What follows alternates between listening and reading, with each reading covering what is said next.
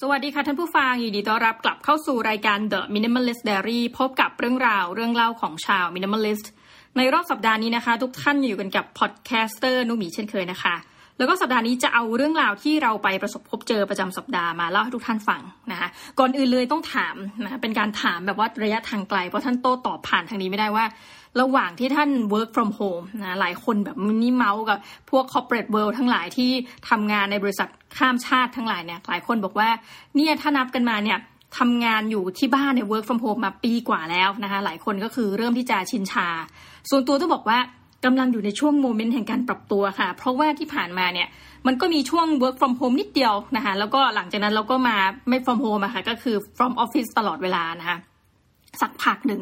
ช่วงนี้ก็คือเป็นช่วงพีคของประเทศไทยแล้วเนอะเราก็เลยต้อง work from home จริงๆ ต้องบอกว่าสัปดาห์แรกที่เราต้องเริ่มมาปรับตัวนะจากเดิมที่แบบไปที่ทำงานตลอด ปรับตัวเข้ามา work from home อีกครั้งบอกทุกท่านตามตรงว่าไม่ชินนะคะไม่ชินไม่รู้เวลาเวลาตื่นนอนไม่เป็นเวลา แต่ว่าพอสัปดาห์หลังสงกรานเนี่ยก็เริ่มเขาเรียกว่าเริ่มชินละนะคะก็คือตื่นมาอะเพราะแน่นอนมันจะมีตารางกำหนด งานที่เราทำทุกวันเนี่ยทุกท่านเสียเวลาไปเยอะมาก แต่ว่ามันก็ทำให้เราตื่นเป็นเวลาพอสมควรในวงเล็บนะก็คือแบบอะวันนี้มีประชุมนะคะก็จะจดตารางก่อนงานบริหารเนี่ยมันไม่มีอะไรมากนอกจากประชุมนะสั่งงาน คือแต่เดิมเนี่ยเราต้องเป็นผู้ทำงานเองเนาะด้วยตัวเอง พอมาทำอย่างนี้ก็อ้าวสั่งสั่งสั่งนะแล้วก็ประชุม คือรู้สึกว่าชีวิตเปลี่ยนไปนิดหน่อย แต่ว่ามันทำให้บังคับมาเป็นแบบออโต้พายロมากคือต้องรีบตื่นนะคะเอาละทีนี้ ประเด็นคือเราก็จะทำงานแล้วก็นอนหลับไปก็ได้นะส่วนใหญ่ก็อยากจะใช้ชีวิตแบบนั้นนะคะเป็นสล็อตกับชาติมาเกิดแต่ว่าเออยังไงไม่รู้สัปดาห์นี้ก็ได้ไปอบรมประมาณสามการอบรมด้วยกัน ถือว่าเป็นการอบรมพอสมควรทีเดียวนะคะเรื่องแรกไปอบรมเรื่องการสืบค้นข้อมูลสิทธิบัตรวันนี้เดี๋ยวเรื่องนี้จะไม่เล่าทุกท่านฟัง แต่จะเอาเรื่องนี้ไปเมาส์หลังเพราะโอ้โหมันเป็นแบบมีเทคนิคอะไรเยอะแยะนะคะเพลวๆแล้วก็สำหรับใครที่อย่างส่วนตัวเนี่ยไม่ได้ประดิษฐ์ อะไรสักอย่างนะคะพอไปฟังแล้วรู้สึกว่าเราเป็นเหมือนกับคนที่อยู่วงนอกนิดนึงแต่ว่ามันก็น่าสนใจดีว่าอ๋อถ้าเช่นนี้นะคะเราจะค้นหาสิทธิบัตรอย่างไร สิทธิบัตรไหนที่มีคดีการฟ้องร้องอะไรก็แบบ search ได้หมดเลยนะคะมันก็จะมีเว็บไซต์ที่ให้ไป search อยู่นั้นตัดไปนะคะถัดไปมีอบรมเขาเรียกว่าคอร์สตัวย่อก็คือ CT 101นะคะอันนี้อบรมเรื่องของ คนในวงการภาพยนตร์นะโอ้คือไม่น่าเชื่อว่าเดี๊ยนได้เข้าไปอยู่ในวงการอบรมนั้น ประเด็นก็คือว่าจะบอกทุกท่านอย่างนี้ว่า เจ้าอบรมอันเนี้ยต้องสมัครเข้าไปนะแล้วเขาก็จะมีการคัดเลือกแต่เราแอบเชื่อ อันนี้พูดไปว่าห้ามโกรธนะคะผู้ที่คัดเลือกเรียนมา เราคิดว่าเขาให้ทุกคนนะเพราะว่าเออหลายช่วงที่เราสังเกตแล้วเวลาสมัครอะไรฟรีเนี่ย คนมักจะเข้าร่วมค่อนข้างจะอืดนะ จะช้ายุคเว้นหูหัวข้อนั้นมันเป็นหัวข้อที่แบบ มันไม่ใช่หัวข้อที่ คนต้องเป็นจำกัดเฉพาะกลุ่มเนี่ยถึงจะสมัครได้ คืออันเนี้ยมันมีคอร์สของเขาเนี่ยค่อนข้างจะจำกัดเหมือนกันต้องพูดงี้ว่าหนึ่งคือคุณต้องทำงานในวงการนี้มาไม่น้อยกว่าหนึ่งปี ต้องมีการส่งหลักฐานด้วยนะคะ แบบเป็น CV เป็นแบบ portfolio อะไรก็ว่าไปเนี่ยในการว่าเอ้ยคุณทำงานในวงการนี้จริงๆนะก็คือวงการภาพยนตร์เนี่ยนะแล้วก็เราก็จะเล่าว่าเราขี้โกงยังไงให้เข้าไปอยู่ในอันนี้นะคะอะ CT 101เนี่ยมันย่อมาจาก Content Creator Master Class ซึ่งเข้าใจว่าจะมี 6 ครั้งใหญ่ๆนะคะแล้วก็หกครั้งนี่คือหมายว่าหกโมดูลแล้วกัน โมดูลหนึ่งก็เรียนประมาณสามครั้งนะก็รวมเป็นสิบแปดครั้ง แล้วก็จะมีคนที่แบบเฮ้ยเป็นดารามาเลยอะไรเงี้ย เช่นแบบออมสุชาร์ มานะยิ่งอันนี้ที่เขาโฆษณานะในวงเล็บเพื่อใครสนใจ เพราะว่าเจ้าหกโมดูลเนี้ยเราต้องสมัครไปทีละโมดูลนะคะ อันนี้โมดูลที่หนึ่งเรียนก็สมัครไป ปรากฏว่าก็มีคนจาก GDH มาพูดคุยนะคะ แล้วก็มีคนจากวงการภาพยนตร์วงการเขียนบททั้งหลายอะไรเงี้ย ซึ่งก็เดี๋ยวจะต้องเปรียบเทียบ คือเนื้อหาวันนี้คงไม่ได้มาบอกว่าอ,อบรมไปแล้วแบบหูมันเป็นยังไงบ้างเนื้อหารายละเอียด คืออาจจะเมาบ้างนะแต่ว่าจะขอเปรียบเทียบ เพราะว่าอีกอันที่เราไปอบรมสัปดาห์นี้ ซึ่งก็เป็น lastminute.com เหมือนกัน คือเขาเปิดรับสมัครแบบเห็นเหมือนแวบๆอะในกลุ่มอะไรสักกลุ่มที่เกี่ยวกับเอเชียตะวันออกเฉียงใต้ เราก็เลยแบบ อะ โอเค ถ้างั้นขอกดไปสมัครเข้าไปนะคะ ชื่อคอร์สก็คือ data journalism and election integrity นะคะ ซึ่งอันนี้จะเป็นการอบรมคนที่อยู่ในวงการสื่อนะ แต่ว่าเขาบอกว่าขอเป็นสื่อที่ทำแบบว่า cover เรื่องราวเกี่ยวกับการเลือกตั้งอ่าดังนั้นต้องบอกทุกท่านว่า อันนี้คือพูดแบบคือคือชีตเดย์เลยนะ ส่วนตัวอะถ้าท่านเป็นแฟนรายการนะหรือว่าถ้าท่านไม่ได้เป็นแฟนรายการก็จะเมาส์อีกทีหนึ่งก็คือว่าเราเนี่ยเป็นอาจารย์สอนในมหาวิทยาลัยนะคะ สอนทางด้านสังคมศาสตร์ ซึ่งความเกี่ยวข้องที่เกี่ยวกับเรื่องของการเป็นกำกับภาพยนตร์ ถ้าพูดกันตรงๆเนาะเราไม่ได้อะไรเงี้ยก็คือไม่น่าจะมีใช่ไหมหรือจะเป็นเอ้ data journalism แล้วเขาก็บอกว่าเขาทาร์เก็ตคนที่เป็นสื่อเนาะผู้สื่อข่าวอะไรแบบเนี้ยเราก็เอ๊ะดูไม่ได้เป็นแล้วเข้าไปเนียนในสองอันนี้ได้ยังไง เพราะว่าเขาต้องส่งใบสมัครทั้งหมดทั้งมวลเนี่ยนะคะ ต้องส่ง CV ไปทั้งคู่ เรา make CV นี้ขึ้นมาหรือเปล่า อันนี้อยากจะเป็นทริคทุกท่านว่า อย่าให้เอาข้อปิดกั้นอะไรบางอย่าง เนี่ยมาห้ามให้ทุกท่านไม่ได้สมัครได้รับความรู้นะคือเรื่องนี้เอาตรงๆนะ มันเป็นเรื่องมงคล อันนี้ความเชื่อคือเช่นนี้นะ มันเป็นเรื่องมงคลการเรียนรู้อะไรใหม่ ๆ นะคะสมมุติมันมีกรณีแบบนี้ ซึ่งเขาก็ระบุชัดเจนนะ เราก็แบบเออเอาไงดี คือตอนแรกอะ่ะก็ถอดใจละไอ้คอร์ส CT 101เนี่ย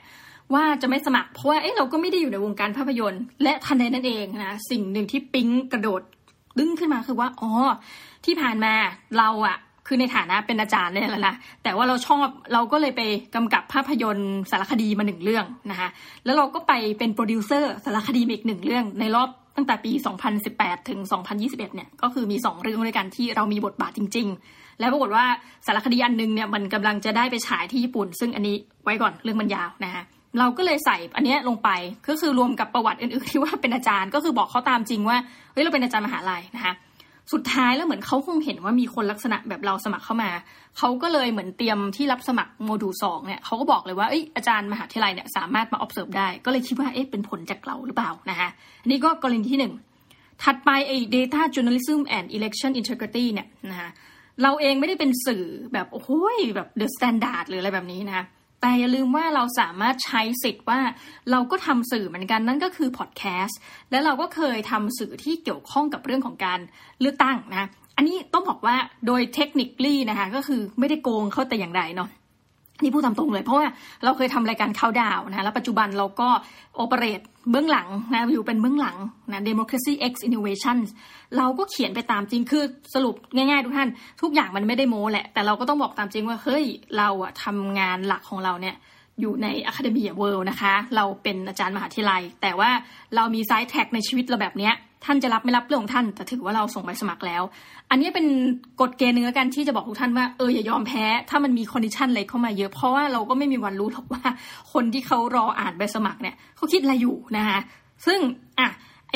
ตัว data journalism and election integrity เนี่ยแอบรู้สึกว่าดีใจที่ได้เข้าไปอยู่ในวงการนั้น เพราะว่าจริงๆมีเขาก็จะบอกเลยว่ามีชาติไหนได้รับคัดเลือกบ้างอะไรเงี้ยเนาะก็มีมาเลเซียก็เยอะเลยนะคะ อินโดนีเซียนี่เป็นเจ้าภาพนี่ก็เพียบอยู่แล้วนะคะมี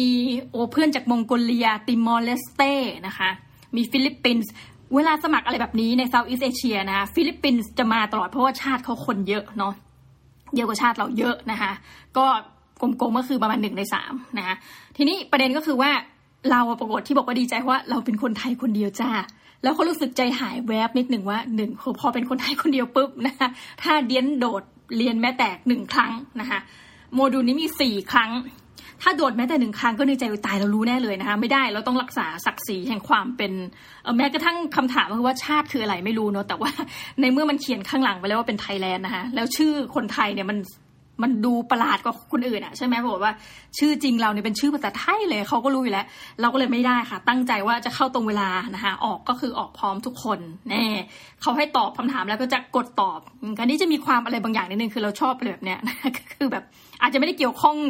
กับเรื่องของความเป็นชาติพันธุ์อะไรเบอร์นะนะแต่เรารู้สึกว่าเฮ้ยเมื่อเราเป็น represent เออมันก็คงเกี่ยวแหละเป็นตัวแทนอะไรบางอย่างเนี่ยโดยที่อาจจะไม่ได้เป็นทางการเราจะแบบตื่นเต้นนะคะเราก็จะ alert กับการเรียนตลอดเวลานะผิดกับ CT 101เอาแหละ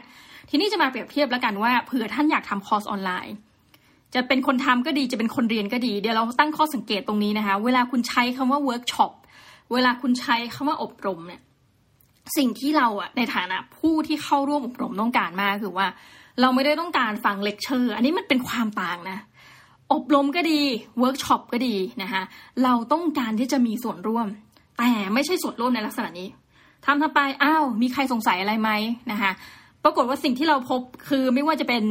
อะไรก็ตามแต่เนี่ยนะ อย่างไอ้ data journalism ที่เราอบรมของ South East Asia มีใครสงสัยอะไรไหม ไม่มีใครถามเลยนะเราก็เลยอดทนไม่ได้กดเข้าไปซะหน่อยนะคะ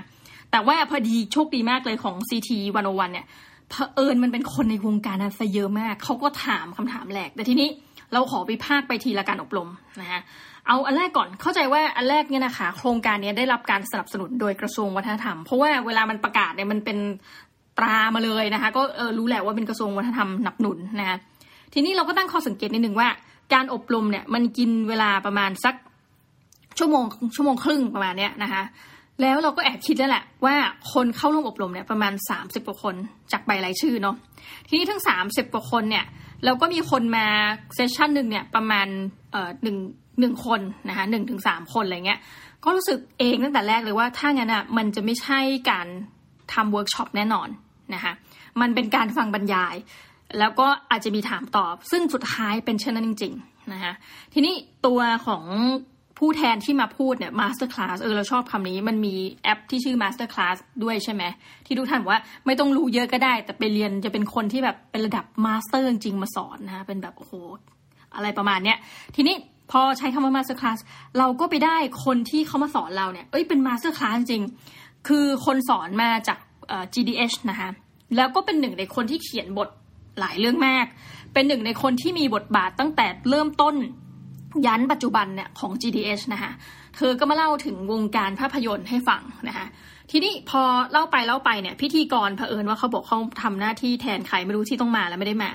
พิธีกรก็เหมือนกับใครที่เขียนคำถามลงไปเนี่ย อย่างสามสิบกว่าคนที่เขาทยอยถามลงไปในซูมนะนี่อบรมผ่านซูมไม่ได้ไลฟ์สด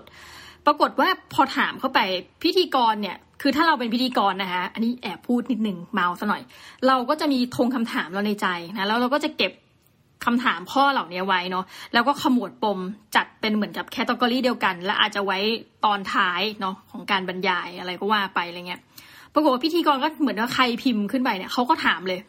ถามถามถามถามถามถาม ซึ่งมันทำให้ว่าแต่ละคนเนี่ยมันก็มีคำถามที่แตกต่างกัน ดังนั้นเรื่องที่เราฟังเนี่ยมันก็จะไม่ได้ต่อเนื่องนะคะแต่ว่าสิ่งที่เรามันเกิดขึ้นกับเราคือพอเรื่องไม่ต่อเนื่องปุ๊บเราก็มีความสนใจในช่วงแรกเนาะ สักพักเริ่มลอสแล้วความหมายคือเริ่มแบบ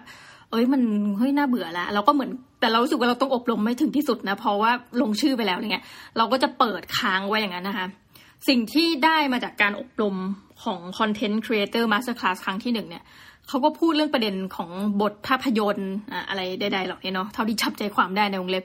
อย่าง GDH เนี่ยเอ้ยเราก็ว่ามันน่าสนใจนะ คือกว่าที่จะเป็นภาพยนตร์ออกมาเรื่องหนึ่งเนี่ย พอดีพอนี้ก็เลยไปหาเพิ่ม เออมันก็ตรงกันกับที่ผู้กำกับภาพยนตร์หลายท่านบอก หนังหนึ่งเรื่องเนี่ยใช้เวลาทำของ GDH ประมาณ 3 ปีนะคะบทเนี่ยคือแก้เป็นสิบเป็นสิบรอบนะคะบทนี้คือใช้เวลา develop เนี่ยประมาณ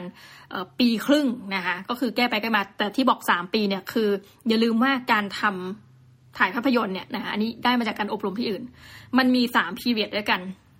ก็คือ pre production ใช่ไหมคะ ช่วงการเขียนบทเนี่ยจะเป็นสิ่งที่เราเรียกว่าอันนี้คือ pre production เนาะแล้วก็จะมีช่วงที่เรียกว่า production ก็คือการขั้นตอนการถ่ายทำทั้งหลายนะคะ แล้วก็จะมี post production อะมาถึงตอนนี้เราก็จะนึกภาพสมมติภาพยนตร์นะยกตัวอย่างของ JDS เมย์ไหนไฟแรงเฟร่อเดาว่า post production หนักพอสมควร เพราะว่าเออพวกกราฟิกอะไรเงี้ยใส่เยอะมากใช่ไหมมันมีแสงแสริงทำเป็นการ์ตูนก็คือ มันจะมีอะไรที่นอกเหนือจากการตัดและต่อเนาะ แล้วก็ตัว post production นี่ยังรวมไปถึงนะคะคือหลายๆ คนเข้ารวมไว้อันเดียวกัน คือการที่ทำประชาสัมพันธ์ไปด้วยเนาะทีนี้ทั้งหมดทั้งมวลเนี่ยกว่าที่จะเป็นหนังเรื่องหนึ่งก็คือสามปีนะคะแล้วก็ใครที่บอกว่า เอ้ยจริง ๆ แล้วเนี่ยรายได้มันต่างกันมากนะคะก็คือเขียนบทก็จะเป็นรายได้แบบหนึ่งเป็นไรเตอร์เนาะถัดไปคนที่เป็นผู้กำกับภาพยนตร์ก็จะมีรายได้อีกแบบหนึ่งวันนั้นเนี่ย รู้สึกติดใจอันหนึ่งก็มีคนหนึ่งที่เขาเป็นคนเขียนบท แล้วก็จะมีคนที่เขียนบทละคร เหมือนไม่ใช่ภาพยนตร์เนาะเป็นละครที่ออกตามทีวีอะไรเงี้ยก็เล่าให้ฟังว่าเอ้ยคือ GDH เนี่ยวิธีการเขียนบทของเขาเนี่ยก็คือเขียนกันเป็นทีมนะคะมันจะไม่ได้มีการเขียนบทแบบเอ้ย คนนี้เอาไปเลยทั้งเรื่องเขียนคนเดียวนะก็จะมีลักษณะการเป็นทีม คนที่เขียนละครเขาบอกว่า เอ้ย ตัวเขาเองเนี่ย เวลาเขาเขียนเนี่ยเขาเขียนคนเดียวแล้วมันเหนื่อยมาก เอ้ย ซึ่งเราเข้าใจนะ ละครตั้งแต่ต้นจนจบแล้วคุณคิดดูนะ ละครนี้มันยาวอะภาพยนตร์ โอ้โห จะเขียนจนจบเนี่ย มันเหนื่อยนะคะปรากฏว่าคนที่จาก GDS เขาแบบโหตกใจว่าแบบเฮ้ยคุณเก่งมากเลยที่คุณแบบเขียนได้ยังไงคะ แต่ว่า เขาก็ถามเทคนิคอะว่าถ้าเขียนหลายคนซึ่งเราเข้าใจเวลาหนังสือเล่มหนึ่งเนี่ยค่ะ จะทำตำราของมหาลัยเออมันก็เอาไปเกี่ยวข้องกับตัวเองอยู่ได้นะทำตำราขึ้นมาวิชาหนึ่งอะถ้ามันให้คนละคนเขียนนะ มันจะไปกันคนละทิศเลย คือต่อให้เป็นเล่มเดียวกัน แล้วเป็นตำราสมมติแบบ101เศรษฐศาสตร์หนึ่งศูนย์หนึ่งเนี่ย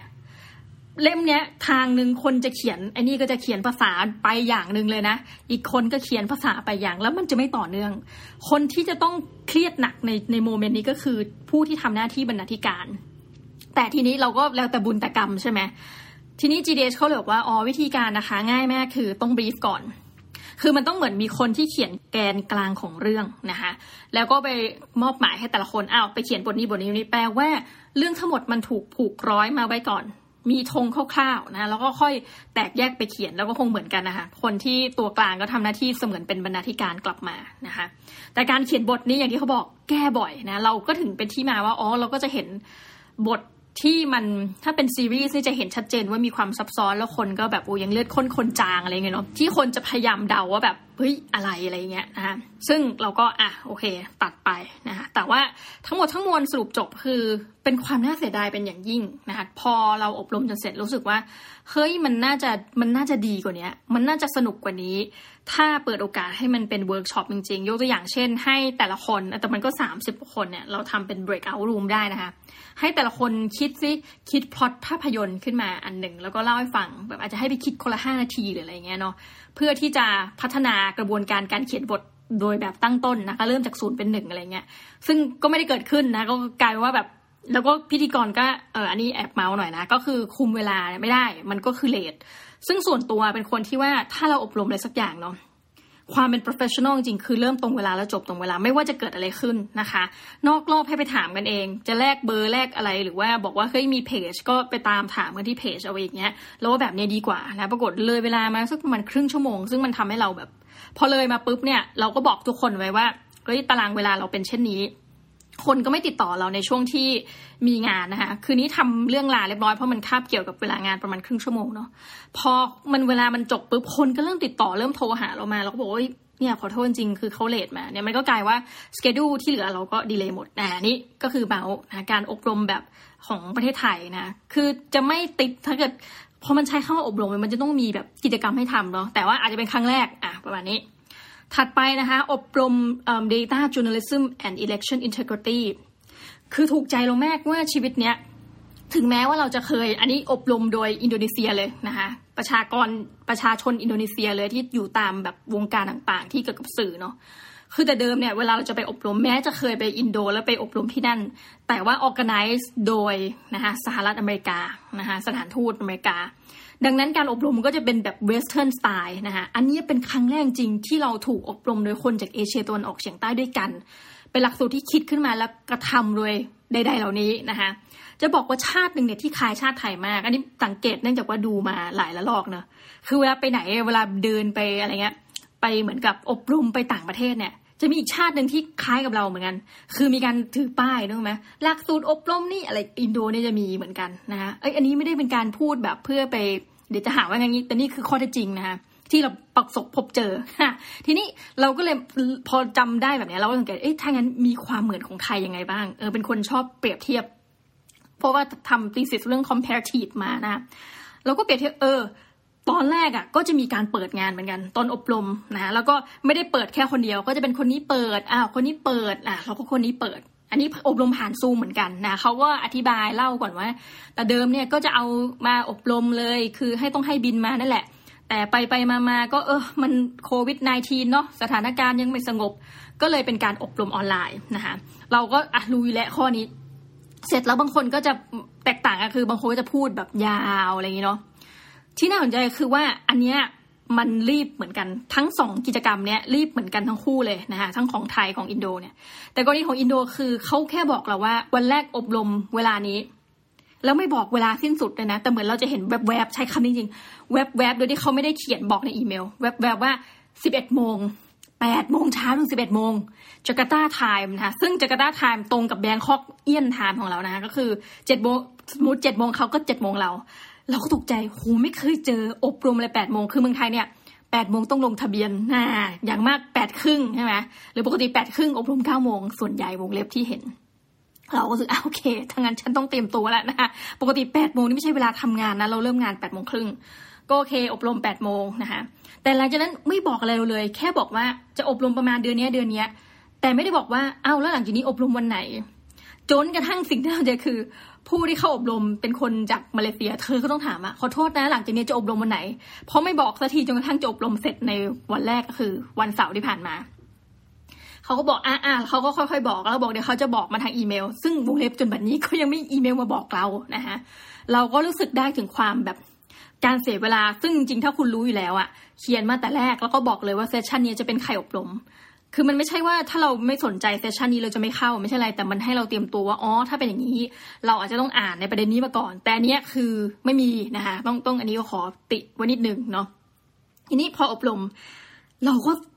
ชอบมาก เขาก็ต้องให้แนะนำตัวของประเทศไทยไม่มีนะคะ CT วันวันไม่มีแนะนำตัวใดทั้งสิ้น อันเนี้ยเนื่องจากว่ามีคนอบรมอยู่ราวสิบห้าคนเป๊ะนะคะ ชาวต่างชาติทั้งหมด แล้วก็ชาติอินโดเองรวมกัน ผู้ participant ว่าง่ายสิบห้าคนนะคะเขาก็ให้แนะนำตัวทีละคนว่าใครมาจากไหนนะเราก็อาศัยว่าเราเป็น scammer อยู่แล้วนะเราก็คือบอกเฮ้ยฉันเป็นอาจารย์ และฉันก็ทำพอดแคสต์ด้วยนะคะแปลว่าเราจะเป็นคนเดียวที่ทุกคนรู้ว่าเราเป็นพวกหลอกลวงคือไม่ได้ทำสื่อจริง ๆ ใช่ไหมคะที่เหลือเนี่ยเฮ้ยเจ๋งมากเลย หลายคนก็ทำแบบ Al Jazeera นะคะ part ของ Al Jazeera บางคนทำ CNA นะ CNA นี่เป็นสื่อของสิงคโปร์ แต่เขาเป็นคนมาเลเซียอะไรเงี้ยคือหลายคนทำแล้วก็แบบ จำได้ว่าตอนที่เขาแนะนำตัวกันแล้วอ้าปากแบบฮ่อคือ you แบบเจ๋งมาก แล้วก็มีคนทำสื่อท้องถิ่นก็มีนะแต่ก็เดาว่าเป็นสื่อท้องถิ่นขนาดใหญ่เลยเพราะทุกคนก็ดูทำหน้าแบบเออรู้จักอะไรเงี้ย แต่ตอนที่แบบเรารู้ว่าหลายคนทำองค์กรที่แบบเป็นสื่อในระดับต่างประเทศอะไรเงี้ยเราก็แบบเฮ้ยว้าวจริงคือรู้สึกว่าแบบเฮ้ยต้องเก่งมากนะแล้วก็พับลิชงานอะไรเป็นภาษาอังกฤษอะไรเงี้ยเฮ้ยแบบเจ๋งนั่นนะคะก็ให้คนจากอินโดนีเซียมาอบรมหมดเลยนะคะในเซสชันแรกก็จะมีเด็ก คุณเรียกเขาเด็กเนอะแต่ว่าเขาได้จะอายุน้อยกว่าเราอะคนหนึ่งเขาบอกว่าคนเนี้ยเออซึ่งก็จะเป็นคนที่เก่งในประเทศเขาอยู่แล้วนะ เวลามาอบรมแบบนี้เนาะก็เป็นคนที่ได้ทุนชีฟวินิ่งนะคะนี่ปกติเขาอ่านแค่ Chevening ประทานโทษ ถึงแม้มันจะสะกดว่าชีฟวินิ่งนะคะทุน Chevening นะคะ ก็คือเป็นทุนรัฐบาลอังกฤษ ไปเรียนที่มหาวิทยาลัย Birmingham City University นะคะ ก็ไปเรียนด้าน journalism เธอก็เล่าประสบการณ์นิดหน่อยนะก็คือเราก็ชอบฟังแหละแหมเวลาใครไปเรียนแล้วไปเรียนได้อะไร แล้วเธอก็เป็นสื่อ เธอก็เล่าให้ฟังว่าเอ้ยตอนไปเรียนเป็นยังไงแล้วเธอมีความกลัวแบบ Data Journalism เนี่ยเพราะว่าเธอกลัวว่ามันต้องใช้แบบเธอเขียนโค้ดไม่เป็น เธอไม่เข้าใจภาษาเธอไม่เข้าใจ Python เธอไม่เข้าใจ R คือโปรแกรมทั้งหลายแหละที่มันควรจะรู้อะไรเงี้ย เธอก็แบบไม่ได้ตั้งใจที่จะไปเรียน ในคอร์สประมาณนี้ แต่ในที่สุดเหมือนกับยังไงไม่รู้เธออยากรู้เธอก็ไปโรงเรียน เราก็รู้สึกเฮ้ยอินสปายนะว่าแบบ คนที่เพราะว่าส่วนตัวเนี่ย ตอนที่ไปเรียนเนี่ยคืออะไรที่แบบกลัวๆวิชาที่มันดูน่ากลัว เช่นแบบวิชาที่มีคำว่าปรัชญานำหน้าอะไรเงี้ยดูท่านหรือปรัชญานำหน้าเนี่ย ภาษาอังกฤษมันต้องเป็นภาษาอังกฤษที่แบบยุคศตวรรษที่สิบแปดสิบเจ็ดนะไอเอ็นอะไรแบบเนี้ยเนาะ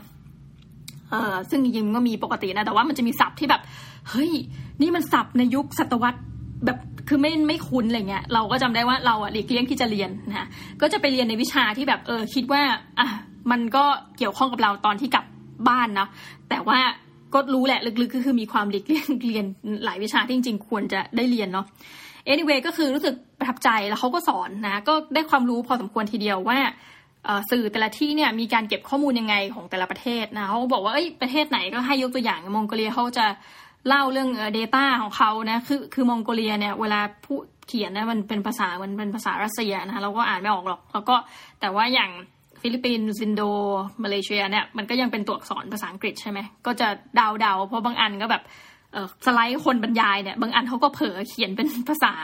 เป็นบาฮาซานะจริงบาฮาซาแปลว่าภาษาเนาะก็เป็นภาษาท้องถิ่นเขาอะไรเงี้ย คือผสมกับภาษาอังกฤษ คือคงลืมด้วยความแบบทำสไลด์เพลินคิดว่าเนาะเราก็ดูดูดูแล้วก็แบบแลกเปลี่ยนกันว่าเอ้ยแต่ละประเทศเราก็แบบอะเคสของประเทศเราเราก็เลยเอาเลยว่า เออของเราเนี่ยมันมีกรณีของเว็บไซต์ที่ชื่อว่า elect นะคะที่ทำเอา Data มาจับอะไรเงี้ยเฮ้ยคนก็ชมใหญ่เลยนะ คือไม่ใช่ฝีมือเราเราบอกแล้วนะว่าแบบเอ้ยทำสวยดีเป็นตัวเว็บไซต์แบบหึอะไรเงี้ยก็ถือว่าเป็นปลื้มนิดหนึ่งนะคะว่าเอ้ยตัวอย่างที่เราเอามาพอใช้ได้นะหลายคนก็แบบ ก็ส่วนใหญ่ก็ยกตัวอย่างประเทศตัวเอง คือเราก็จงใจที่จะยกตัวอย่างกรณีศึกษาประเทศตัวเองที่เอา Data มาจับ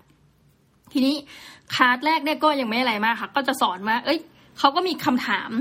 เขาใช้เอ่อตัวเว็บไซต์ Slido นะให้เราให้เราเล่นนะ Slido ก็คือแบบเหมือนกับว่าคุณคิดยังไง มันก็คล้ายๆ Menti อะ คุณคิดยังไงเขาจะมีคำถามไว้ก่อน แล้วก็ให้แบบเราตอบเข้าไป อันนี้ก็คือเหมือนเรามี activity แล้ว แล้วแต่ละอันเขาก็ให้เอาเคสของแต่ละประเทศมา present ซึ่งอันนี้เราชอบ คือเวลาทำใด ๆ เหล่านี้ทุกท่านนี่พูดจากใจเลยเนาะแล้วให้มีกิจกรรมเนี่ยเออ มันประทับใจนะคะเราก็แบบเมาเมาแต่ว่าข้อเสียหนึ่งก็คือ พอเข้าไปของเขาเนี่ย คืออันนี้ strict ไปนิดนึงหนึ่งก็คืออะเราลงชื่อว่าเราได้รับคัดเลือกอะไรเงี้ยใช่ไหมพออะคัดเลือกเสร็จ เป็นเราเราก็จะส่งลิงก์ซูมมาพร้อมอาจจะมีรหัสไม่เป็นไรเราไม่หมายอันนี้ก็คือส่งมาให้เรา confirm เพื่อไป register อีกรอบ register อีกรอบถึงจะได้ลิงก์ซูมแล้วพอเข้าลิงก์ซูมมาเอาทุกคนวันนี้เช็คชื่อ ให้เข้าไปเช็คใน Google Links นะคะเราก็เอาต้องเข้าอีก สักพักก็คือต้องมาทำแบบประเมินคืออันนี้มันมีความเป็นเอเชียตะวันออกเฉียงใต้มาก เราขอใช้คำนี้นั้นที่จะต้องทำอะไรแบบเยอะๆแบบอะไรเงี้ยคือมันมีความถึงจริงเท่าว่า อ้ยเอาไปแล้วเดี๋ยวมีทำแบบประเมินก่อนสอบ p test post test อะไรเงี้ย คือหลาย ๆ ที่อะเขาอันนี้พูดตรงๆอีกนะ เวลาไปอบรมของในที่อื่นเนี่ยเขาจะลดขั้นตอนให้มันเหลือน้อยที่สุดนะคะคือแบบอบรมไปจนเสร็จเนี่ยแล้วค่อยให้มาทำอย่างเงี้ย แล้วก็ทำแบบลีนที่สุด อันนี้คือแบบ โอ้นี่กี่หน้าเนี่ย เอายังไม่เสร็จอีกหรอ ต้องกดเข้าไปกดเข้าไปแล้วจะเช็คชื่อเข้าเช็คออกคือแบบโอ้โห เยอะมากนะคะ แต่ว่าได้ความรู้ไหมเออ ก็ได้ความรู้ แต่อีกอันหนึ่งที่เรียนรู้คือว่าพอเป็นหลาย ๆ ชาติมานั่งคุยกันเนี่ยเนาะมันก็ได้แลกเปลี่ยนแต่ว่าเราก็รู้สึกจริงทั้งสองการอบรมเนื่องจากเราไม่ได้เป็นวิชาชีพนั้นจริง ๆ นะคะมันก็จะมีอะไรบางอย่างที่เราอยากที่จะรู้มากกว่านี้ แล้วบางทีเขาก็จะคนเล่าเนี่ยเนื่องจากเขาก็ expect ว่า คุณน่าจะมีความรู้แบ็กกราวเพราะคุณทำงานด้านนี้นี่ใช่ไหมเขาก็จะเล่าเหมือนว่าเออตรงนี้ฉันข้ามไปแล้วกันเพราะทุกคนก็รู้อยู่แล้ว แต่เราก็แบบอุ้ยอยากจะแบบว่าเออเดียนยังไม่รู้อะไรเงี้ย เราก็เลยถาม หรือบางอันที่เรามีความเชี่ยวชาญ เพราะว่าเราสอนบางเรื่อง แต่ว่าไม่ได้เกี่ยวกับไอ้ตรงความเป็น journalism เราก็จะแบบถามเขาอะไรเงี้ยเขาก็จะตอบเออเหมือนว่าชะงักไปนิดนึง เพราะเราจะถามเป็นเชิงแบบเชิงลึกนะคะคือสรุปง่ายๆคือว่าเราเองก็ลืมตัวเองว่าเราไปรู้ด้านอื่น ซึ่ง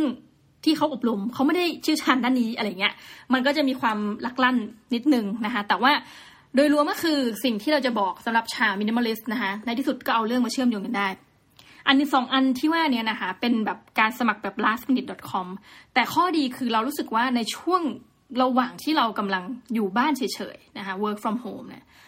กลายว่าไอ้เวลาที่เราต้องเสียเวลาไปอย่าง work from home เนี่ยยอมรับตรงๆนะ มันลดการคุยกับคนอื่นชาวบ้านน้อยมาก แต่ว่าสั่งงานกันทางไลน์ก็แอบเหนื่อยนิดนึงนะคะแล้วก็ประชุมผ่านซูมนี่เนาะแต่มันจะมีเวลาที่เราไม่ต้องไปมิงกลิ้งกับชาวบ้านเขาไม่ต้องไปเมาส์แตกกับเพื่อนร่วมงาน ไม่ต้องไปทานข้าววันร่วมกัน รอจาก Grab หรือทำอาหารกินเองเดียวเนี่ยเอาเวลาที่มันว่างๆตรงนี้เนาะพอรวมๆกันเฮ้ยมันไปอบรมคอร์สอื่น ๆได้ แล้วพออันนี้คืออาจจะเป็นเนี่ยอบรมวันเสาร์นะก็ยอมตื่นเช้าสักหน่อย เพื่อแลกกับความรู้ที่ได้มาอย่างฟรีทุกท่าน ชีวิตเรานะคะเราไม่มีต้นทุนอะไรเลย ในการอบรมครั้งนี้ยกเว้นหนึ่งอย่างก็คือว่าเวลาที่เราเสียไปอะละวงเล็บอาจจะบวกค่าไฟเล็กน้อยนะแล้วก็อินเทอร์เน็ตนะคะซึ่งแต่ว่าเรารู้สึกว่ามันคุ้มนะพอเสร็จแล้วปุ๊บคิดในสมองเลยค่ะว่า หลังจากนี้ต่อให้งานที่เราทำไม่ได้เกี่ยวข้องกับเรื่องวงการภาพยนตร์ ไม่ได้เกี่ยวข้องกับเรื่องสื่อแบบจ๋าขนาดนั้นนะคะจากคนที่ทำงานบนภาคพื้นทวีปภาคพื้นดินหมายถึง แต่เราเอาเรื่องเนี้ยทั้งคู่เลยนะ มาเล่า ในห้องส่งของเราได้นะมาเล่าเวลาเราสอนนักศึกษาได้ คือเป็นการเชื่อมโยงนะแล้วมันก็จะจำไว้อยู่ในสมองเรา คือเราจำไม่ได้ทั้งหมดหรอก ยอมรับตามตรงว่า ตอนที่เขาบรรยายบางทีเบื่อๆเราก็แบบหาวอดเดินไปเดินมาอะไรอย่างเงี้ยเนาะแต่ว่ามันก็จะมีเรื่องที่เราจำได้ และจำติดใจ แล้วก็เราก็เวลาอบรมใด ๆ เหล่านี้นะคะ เราก็จะจดเอาไว้นะคะ ส่วนใหญ่นี้เป็นข้อหนึ่งของตัวเองไม่แน่ใจว่าทุกท่านเป็นไหม สิ่งที่เราจดเราไม่ค่อยได้กลับมาดูหรอกยุกเว้นตอนเมื่อเราจะต้องใช้มันจริง ๆ นะคะ เราถึงจะกลับมาดูที ส่วนใหญ่ถ้าจำติดหัวยกตัวอย่างเช่นอันเนี้ย เล่าถึง ICT 101คอร์สเนี่ยที่บอกว่า GDH เขาใช้เวลา develop หนังเรื่องหนึ่งอะประมาณ 3 ปีเงี้ยบทเนี่ยบอกยังเก่งเลยปีหนึ่งนะคะปีหนึ่งปกติมันจะยาวแบบนั้น ปีหนึ่งปีครึ่งอะเป็นต้น มันก็จะอยู่ในหัวสมองก้อนน้อยๆของเราเนี่ย แล้วก็จะเอาไปเล่าได้แหละนะหรือว่า Data Journalism เราก็จะไปเล่าได้แล้วว่าเฮ้ยเคสของเอ่อมองโกเลียเนี่ยการเลือกตั้งเขาเป็นยังไงนะคะมาเลเซียของเขา เป็นยังไงบ้างนะคะของฟิลิปปินส์อินโดเป็นยังไงอะไรเงี้ยซึ่งตรงนี้แหละเราก็อยากจะสนับสนุนทุกท่านว่าหยุดอยู่บ้านเฉยๆนะคะท่านเอาเวลานี้อย่าไปเครียดกับเรื่องเงินเงินทองทองอย่าไปเครียดกับเรื่องโควิดโอเคชีวิตนี้เราเครียดมากพอแล้ว เอาเวลานี้ไปเรียนดีกว่าทุกท่านสถิติล่าสุดนะคะเด็กอินเดีย ใช้เวลาประมาณสักสามเดือน เรียนไปสามร้อยกว่าคอร์สรู้สึกนะคะแบบคือเราตกใจมาก ใช้เวลาหยุดไม่กี่เอาเก้าสิบวันอย่างเงี้ย สามร้อยห้าสิบคอร์สที่เธอเรียนออนไลน์ไป แล้วเขาบอกช่วงที่หยุดกันเนี้ย Coursera นะคะเอ็ด X Udemy นะคอร์สออนไลน์ทั้งหลายที่บางอันฟรี แล้วก็อีกหลายอันถ้าจะเอา certificate เนี่ยมันก็ไม่ฟรีใช่ไหมคอร์สเหล่านี้เขาบอกมันก็คือแต่ก่อนมันก็ได้รับความสนใจระดับหนึ่ง แต่ว่ามันพุ่งปรี๊ดตั้งแต่มีแบบโควิด -19 นะคะเราก็รู้สึกว่าในขณะที่เรานี่จริงๆ ตอนที่เราอบรม เพราะเรามีช่วงเวลาที่ขี้เกียจได้เยอะมาก เยอะมากอยู่ท่าน เรามีเวลาที่ไป Netflix เรามีเวลาที่ทำอะไรแบบนี้เยอะมาก แต่หรือว่าดูคลิปที่มันอายุหนูว่าไดมีนะคลิปที่มันแบบไม่ได้มีแก่นสารอะไรเป็นคลิปเพื่อความบันเทิงเดียว แต่อันนี้เป็นอันที่เราสามารถพูดได้เต็มปากว่า เฮ้ย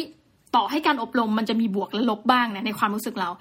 แต่มันได้อะไรจริง ๆ อยู่บ้าง คือมันดีกว่าเอ้าอยู่เฉยแล้วแบบนอนดูคลิปแบบขำไปเรื่อยอะไรเงี้ยนะคะ อันนี้เป็นความรู้สึกส่วนตัวจริงๆหลายคนบอกอะไร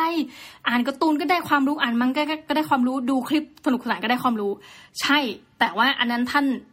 อาจจะไม่ต้องคิดเยอะ อันนี้มันต้องฟังแล้วมันต้องแบบคิดตามมันต้องเขียนตาม มันรู้สึกว่าการที่เรา practice อะไรบางอย่าง คือฟังแล้วเขียนจดไปด้วยเนี่ยนะคะคือเขาไม่ได้บังคับของเรามันมันเหมือนได้ฝึกอะแล้วมันจะทำให้เราจำได้นะเทียบกับจริงๆหนังหรืออะไรเงี้ยถ้ารีวิวส่วนตัวรีวิวไม่เก่งเลยเพราะดูเสร็จปุ๊บปุ๊บสมองจะลืมทันทีลืมแม้กระทั่ง อาจจะเป็นชื่อของตัวละครอะไรเงี้ยนะคะก็เลยอยากฝากไว้ทุกท่านตรงนี้ว่าเอ้ยจริง ๆ การอบรมออนไลน์เป็นเรื่องสนุก แล้วก็เราอยากฝากทุกท่านนะฝากฝัง ถ้าเป็นไปได้ เดี๋ยวมีคอร์สออนไลน์อะไร เราก็จะมาบอกทุกท่านอีกนะคะตอนนี้ก็ไปสมัครกันได้เยอะนะคะ ท่านก็ไปตามเว็บไซต์ก็ได้มันจะมีอยู่นี้ Facebook มันก็จะมี recommend มาเยอะๆนะ ท่านไปฝังตัวอยู่ในกลุ่มเหล่านี้กลุ่มพวก network ด้านความรู้ต่างๆ Academic Network ทั้งหลาย ถึงเวลาถ้าท่านเข้าบ่อยมันจะ pop up ขึ้นมาเองเหมือน search machine ใช่ไหมแล้วท่านก็ไปสมัครมา สนุกดีอะสำหรับวันนี้นะคะ ต้องขอลาทุกท่านไปก่อนนะจ๊ะตะดื้อนะคะ สวัสดีค่ะ